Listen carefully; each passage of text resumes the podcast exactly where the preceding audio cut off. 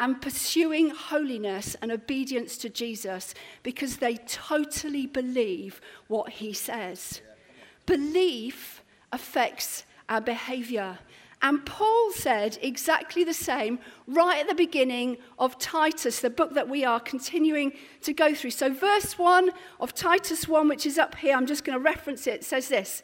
This is Paul speaking. I have been sent to proclaim faith to those that God has chosen and to teach them to know the truth.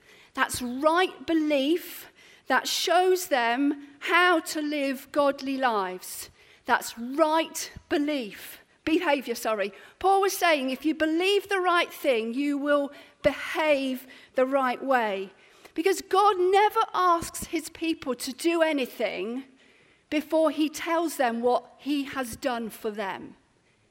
He never asks us to behave in a certain way until he tells us truth about who he is and what he has done. And the text that we're looking at today, in my opinion, is one of the central pivots of Titus, this book to Titus, because it's the belief that undergirds all of the behavior that Titus has been informed to instruct the church with. So if you remember, lots of Titus we've been looking at has been to instruct the older women, to, uh, men to do this, older women to do this, how to live. But it's based on the truth of how we are to, uh, what we are to believe. It's the reason that the recipients of the letter were instructed to live as they were. And so today we're going to be looking primarily at verse seven of chapter three in Titus. But we need to start in verse three before we get to verse seven, because the preceding verses are the foundation for the incredible truth that we see in verse three. So we're going to start uh, reading verse three. This probably, in my opinion, is one of the crown jewels of the Bible in terms of truth. Commentators say this is perhaps the most concise summary of the gospel in the whole of the Bible. So let's start at verse three. It is stunning. Richard talked about it last week. I'm going to continue talking about it this week. At one time, we too were foolish, disobedient, deceived, and enslaved by all kinds of passions and pleasures. We lived in malice and envy, being hated and hating one another. But when the kindness and love of God appeared, he saved us, not because of the righteous things that we had done, but because of his mercy. He saved us through the washing of rebirth and the renewal by the Holy Spirit, whom he poured out on us generously through Jesus Christ, our Saviour. So that, having been justified by his grace, we might become heirs, having the hope of eternal life. It is an utterly stunning passage in the scripture. And before we jump into this verse seven, I think it's really important for us to note that in this passage, Paul is pointing to the double-pronged work of God in salvation. We've been singing about it this morning. That salvation has two components. First is the work of justification. It says here, God saved us not because of the righteous things he, we had done, but because of his mercy. We have been justified by his grace. That is the work of justification, which we're going to think about this morning, so I'm going to expand that in a minute.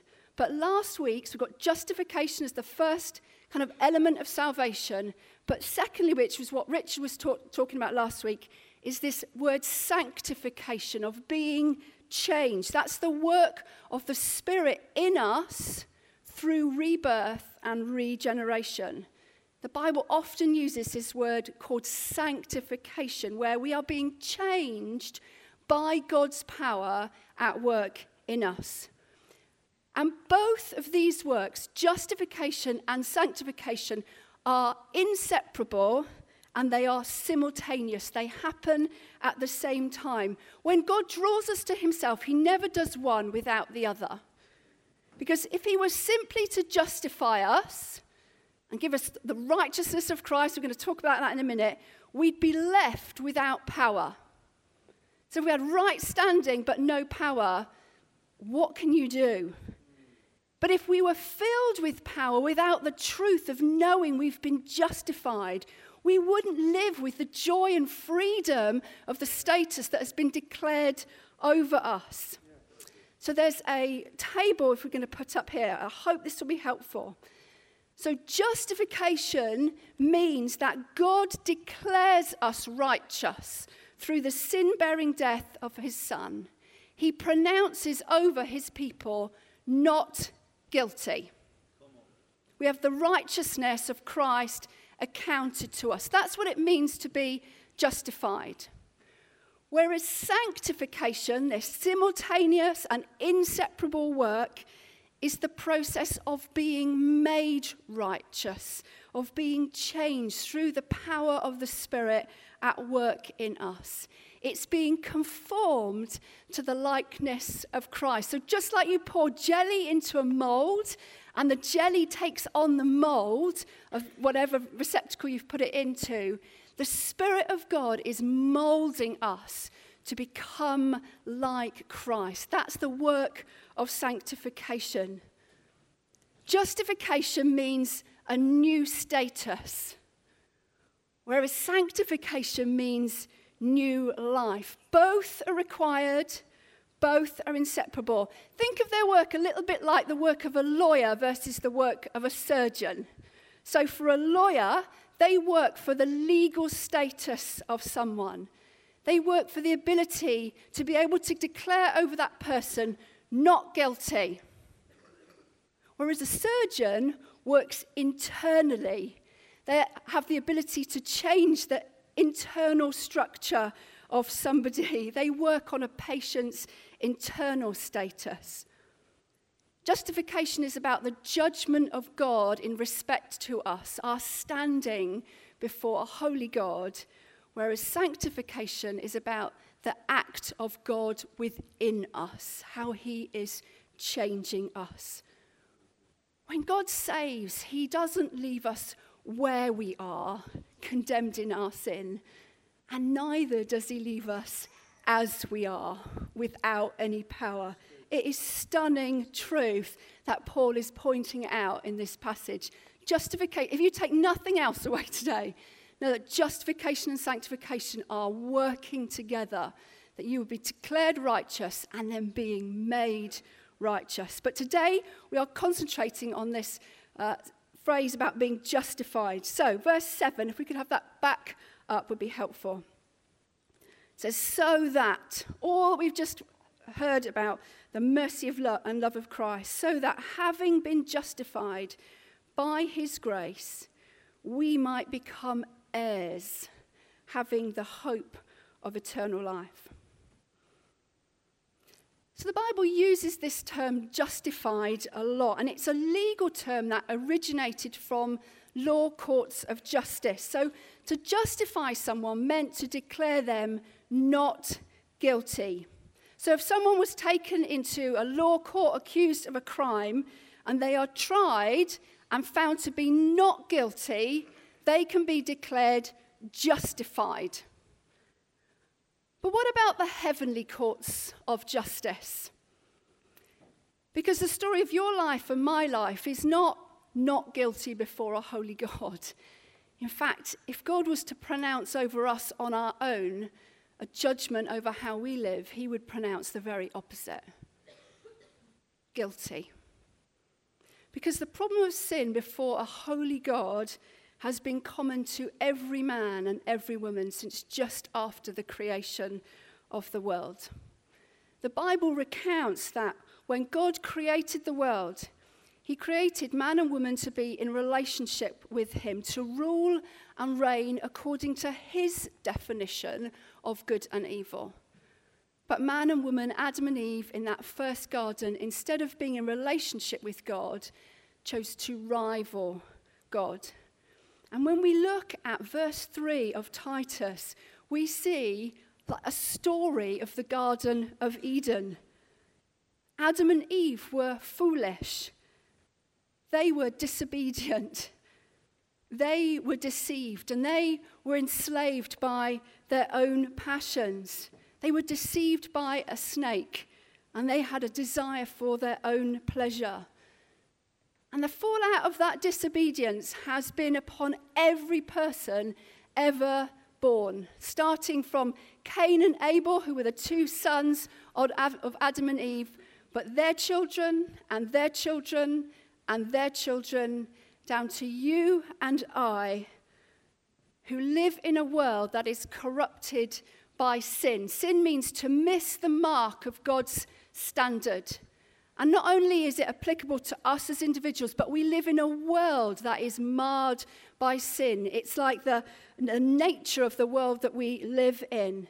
Sin has tarnished absolutely everything and everyone we see around us, including you and I. If we're honest, before a holy God who is pure in every way, our attitudes stink before him and our actions condemn us. The truth is, we're sinful by nature. You only have to look at children to see that.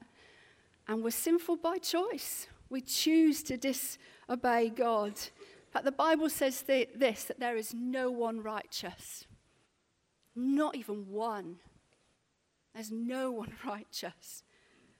And just as no amount of good works that a contrite criminal might do in order to repay the loss that a victim of crime feels, neither can you or I ever compensate before a holy God. No amount of good works will ever compensate for our wrongdoing. We are in a deep pit that we cannot climb out of ourselves. We need a rescuer. We need someone to come down into the pit and lift us out. Just last week, I read in the uh, news, the sad news, that one of the young guys who had been rescued from the Thai cave disaster in twenty eighteen had suddenly died. You know, when those boys found themselves stuck in that pit, there was nothing they could do to get themselves out. They needed someone to come in and rescue them. They needed an outside source. And we are in the same position with our sin. But if we go to verse four, we've just looked at the dreadful state, verse three. This is what life is like. But verse four says this, but... And here are the blue flashing lights of the rescue team on its way. When the kindness and love of God appeared. That's Jesus. Jesus is the kindness and love of God appearing. He's the person of God in man. God in the person of Jesus. He saved us. Note, who's doing the saving? He, Jesus, is doing the saving. Paul is telling the readers, telling us the source of salvation. God has been manif- made manifest to a broken world in the person of his Son. You see, sin against a holy God has a price. All justice has a price. Sin needs paying for, and that includes your sin and my sin. Our sin against a holy God must be punished. So either we pay for it when we die, or we need someone to pay for it on our behalf. The problem is that no person is pure enough to be able to pay for our sin. None of us could pay for it, because we're part of the problem. But our rescue team is God himself, the Father, the Son, and the Holy Spirit. And it's their collaboration, it's their mercy mission, which we've been singing about this morning, that is the hope for all mankind. It's their kindness, it's their love that has stepped in. So in the kindness of the Father, he sends his Son, who, unlike you and I, never did any wrong. Unlike you and I, was always making perfect choices, who was always just, who was always righteous, who had a perfect standing before God the Father. According to his own mercy, he saved us, not because of anything you or I have ever done, but Jesus paid the price for sin by crucifixion upon a Roman cross, the most grueling of deaths.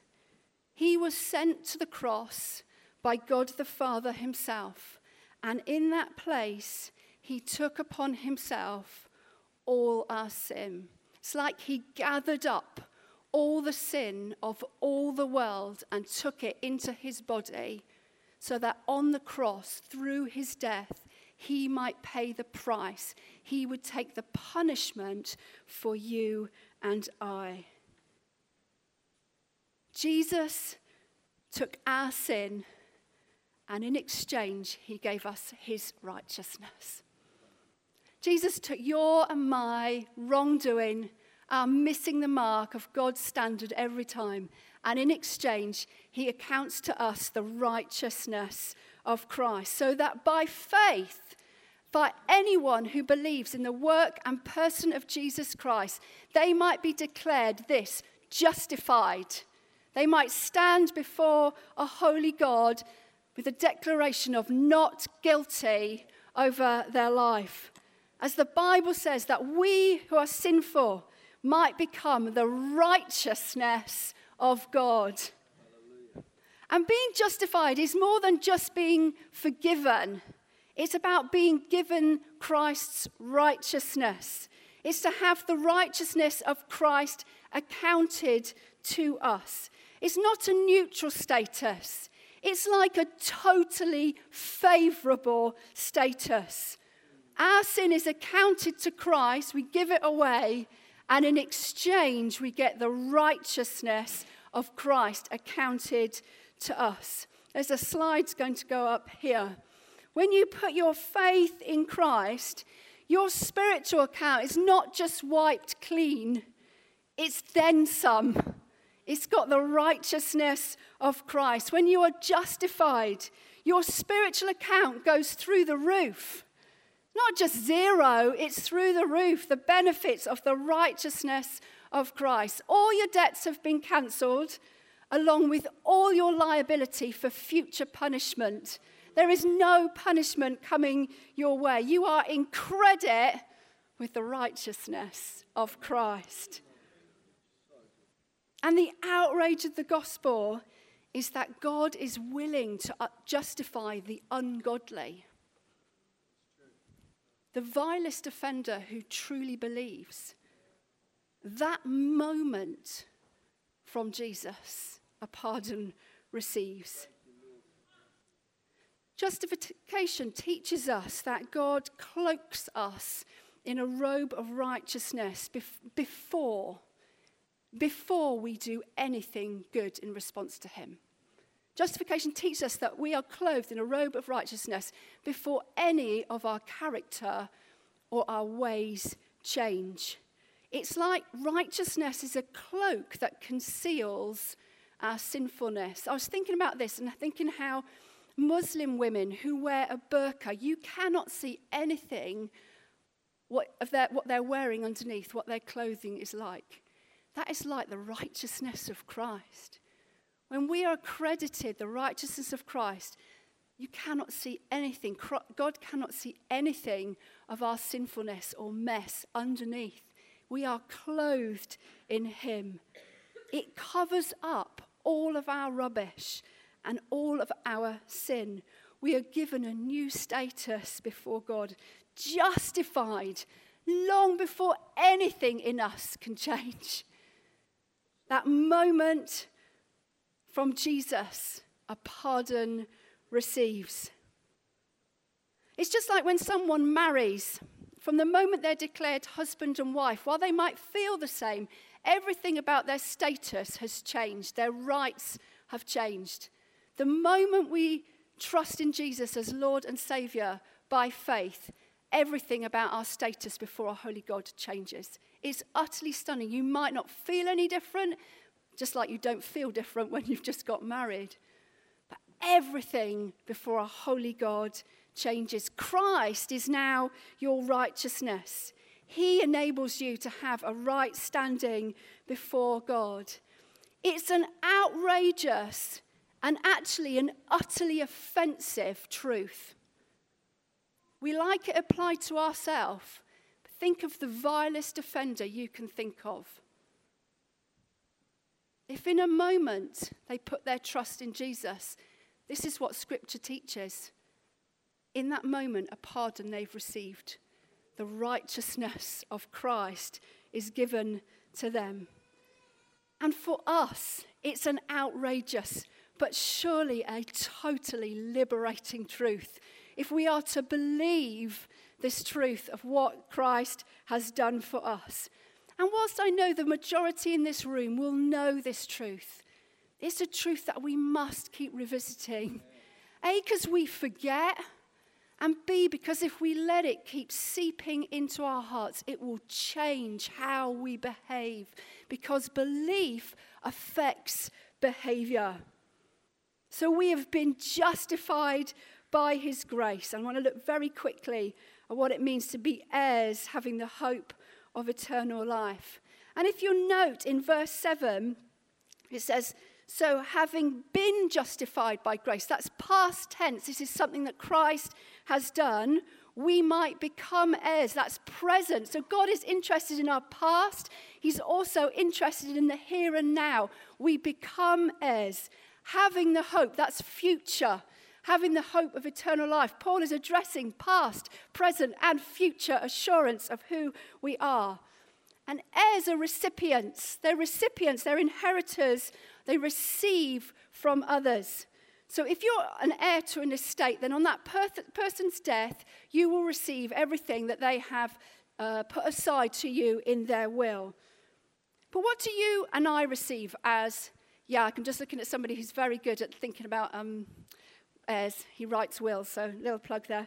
Um, but what do you and I receive for those who are justified by the blood of Christ as heirs? Well, it's literally everything that belongs to Jesus. If it belongs to Jesus, then it belongs to us as his heirs, because we are hidden in him, because we're hidden in his righteousness. So we get whatever happens to Jesus. Think of it like this. I've got a card here.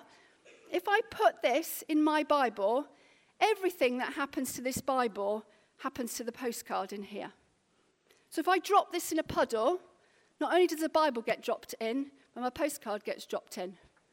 If I wrap this up and send it to one of my daughters in Birmingham, not only do they get the Bible, they get the postcard. If I take this Bible to a prayer meeting, along comes the postcard with me. Likewise, because we are justified, because we are hidden in Christ, because Christ's righteousness has been accredited to us, because we are cloaked in his righteousness, all that happens to him is ours, because we are hidden in him. All that's been accomplished has been given to us. All that's been accomplished by him and for him is now ours. All that the love that the Father lavishes on the Son is ours, because we're hidden in him. You know, because sin has no power over Jesus, it doesn't over you and I, because we're hidden in him. Because Jesus is his Son, he's a, ch- a child of God, and we're hidden in him. So are we. We've been singing about this morning. Because Jesus has intimate relationship with God the Father. So do we. We have proximity because Jesus does too. Because Jesus has every spiritual blessing. So do you and I. Because death has no power over Jesus. It doesn't over you and I, because we're hidden in him. Because Jesus is going to live with the Father forever. So will you and I. Being an heir is the most incredible news. It's about inheriting all that belongs to Christ. And it's also about receiving the life of Christ in us. It's the work of sanctification, which we talked about right at the beginning. That because Christ's power is in us, or we are in him, that power that raised him from the dead belongs to us too. He is at work in us. And we don't have to wait until we die to inherit this. We can have it now. Because Christ has died. He's risen again. He's now ascended and seated at the right hand of the Father. But in his death, he released this glorious inheritance to his people. The truth is that justification brings into the now what is true of our future. So justification declares what's true that's going to happen in the future into our everyday lives. As heirs, we know what's coming. We know our freedom. We can enjoy that freedom right here and now. It brings forward into the present world the verdict on our lives, which belongs at the final judgment. We can live in freedom now, knowing that on the final day, we will be declared not guilty. It gives us freedom now to live. It brings the truth of the age to come, of eternal life, into our everyday reality today. Heirs have the hope of eternal life. It's a birthright of ours. Eternal life that is imperishable, undefiled and unfading. And it's kept in heaven by the best keeper of all things, God himself. Jesus said, "This is eternal life, that they know you, the only true God, and Jesus Christ, whom you have sent." This is eternal life, that they know you, the only true God, and Jesus Christ, whom you have sent. Because eternal life is ultimately about living in communion with God. It's the restoration of the order of the Garden of Eden, about being in relationship, walking closely with God. And often in the Bible, eternal life is used as a future kind of declaration, which is true, but it's more to do with the quality of life than it is to do with quantity. We think about it in quantity of life, but actually eternal life is about a quality of life. It's more that than it is about length of life and longevity. When Jesus said, "I've come that they might have life and life in all its fullness," that's what he was talking about. That I've come that you might have a quality of life now that runs through your death and into the ages to come. So when we start singing things like, "Your presence is heaven to me," it's more than, oh, your presence is like a fluffy feeling. It's truth. Your presence is a taste of heaven to me now. We can taste heaven now when we know the communion and presence of God with us. Whilst we must also recognize, Paul says in First Corinthians thirteen, that we only see in part. We don't, we see like in a mirror dimly. What we experience of the presence of God is beautiful. It's a taste of heaven, but it's only in part. It's like seeing in a mirror dimly. It's like a muted version of what we're going to enjoy in God's presence. But one day, when Christ returns, we will see fully, says Paul. One day we will see him face to face. It's a living hope. It's the hope of eternal life. He's taken care of our past. We have been justified. He takes care of our presence. We have become heirs. And he's concerned and has assured us of our future. We have the hope of eternal life. You know, I said right at the beginning, when I started speaking, that what we believe how affects how we behave. Terry Virgo says this in his book, God's Lavish Grace. "You will never reign in life and be free from the clouds of condemnation if you do not wholeheartedly embrace the free gift of righteousness." Let me repeat that. "You will never reign in life and be free from the clouds of condemnation if you do not wholeheartedly embrace the free gift of righteousness." Because the truth of justification affects how we live, how we love, how we worship, how we serve. It affects our joy, our obedience, our peace. But just as justification is this incredible truth and gift of God, we need the Spirit to seal it in our hearts, to bring revelation. When Paul says to the church in Ephesus, I pray that the eyes of your heart might be enlightened, that you would know the hope. It's interesting, he doesn't say, I pray that the eyes of your mind would be enlightened, that you would have intellectual assent to this truth. He says, I want you to know this deep in your heart. The heart is the seat of our emotions. It's the wellspring of life. It's from what we operate. Paul wants the church in Ephesus to know this. I think Paul would want the church in Crete to know this, that they have been justified, heirs, the hope of eternal life. And God has been moving powerfully amongst us as we've gathered this week for a week of prayer. And I know that I need people to pray for me, that I would be strengthened with power through God's Spirit in my inner being. Because I am forgetful. I forget this truth. I so want this to be so deeply ingrained in me that it totally changes how I behave. I'm guessing the majority of us in this room want the same. You want this belief to be so deeply rooted that it's not something you have to recall to mind, but it just lives in you, just like you stop at the edge of the road because you know it's dangerous for it to walk out with an ongoing car.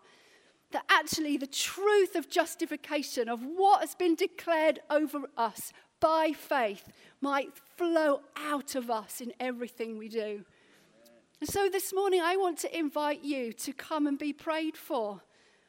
We're going to invite deacons and our pastoral team and life group leaders to come out and pray. But if you know three things, perhaps you've never before put your trust in Jesus. You'd say, I don't know that the righteousness of Christ has been credited to me. We would love you to come this morning. If you want to put your trust in Jesus, would you let the person who prays with you know? They will talk through with you. The moment that you accept Jesus as Lord and Savior, a pardon has been received. It is outrageous, but many of us in this room have experienced that and live in the good of it. Perhaps, though, you feel like you know this truth. You know it, but you would recognize in your own life that actually it's not producing obedience in you. It's not producing freedom or a lightness or a joy. We would just love to pray for you this morning, that you would have a fresh revelation. It's God that gives us revelation. It's the Spirit that does it in our hearts. You would come forward, we'd pray for you, that actually as you leave this meeting, you would know, you would know that you have been justified. Or maybe the third category is that you know this to be true and you recognize it to be true, but actually you've started to try and earn God's favor. And I tell you how we recognize things like that, because we feel condemned. We've not read our Bible. We've not prayed. Actually, those are signs that we're no longer depending on the righteousness of Christ, but trying to earn God's favor. Maybe you're struggling to forgive because you don't think, well, they can't be forgiven. They, they're not worth it. That's probably a sign that we've stopped receiving and enjoying the righteousness of Christ that's been accredited to us, because we think, well, I need to earn it, so they need to earn it. Perhaps you're feeling guilt. That probably means that the truth of justification, that the righteousness of Christ, not your own works, is at work in you. And so I want to invite us all to stand. The band's going to come up. We're going to sing another song of incredible truth in Christ alone. But actually, if you would like to be prayed for, you just think, I don't want to leave the same. I don't want this to wash over me. I want this truth to go deeper than I know it's sitting in me now. I wonder, would you come forward now? We would love to pray with you. I'm in faith that the Spirit of God is going to meet with us. Please don't feel nervous. No one's come forward, but I don't believe that nobody else in this room, apart from me, wants this truth to go so deeply in them that it changes how they behave to another level. So I want to invite you to come forward as the band starts. We would just love to pray for you. There's space at the front here. We want this truth to shape us and change us. What we believe affects how we behave. We want to be those that believe this so deeply. The declaration of God over us, not guilty. Do you know that? Do you know in your knowing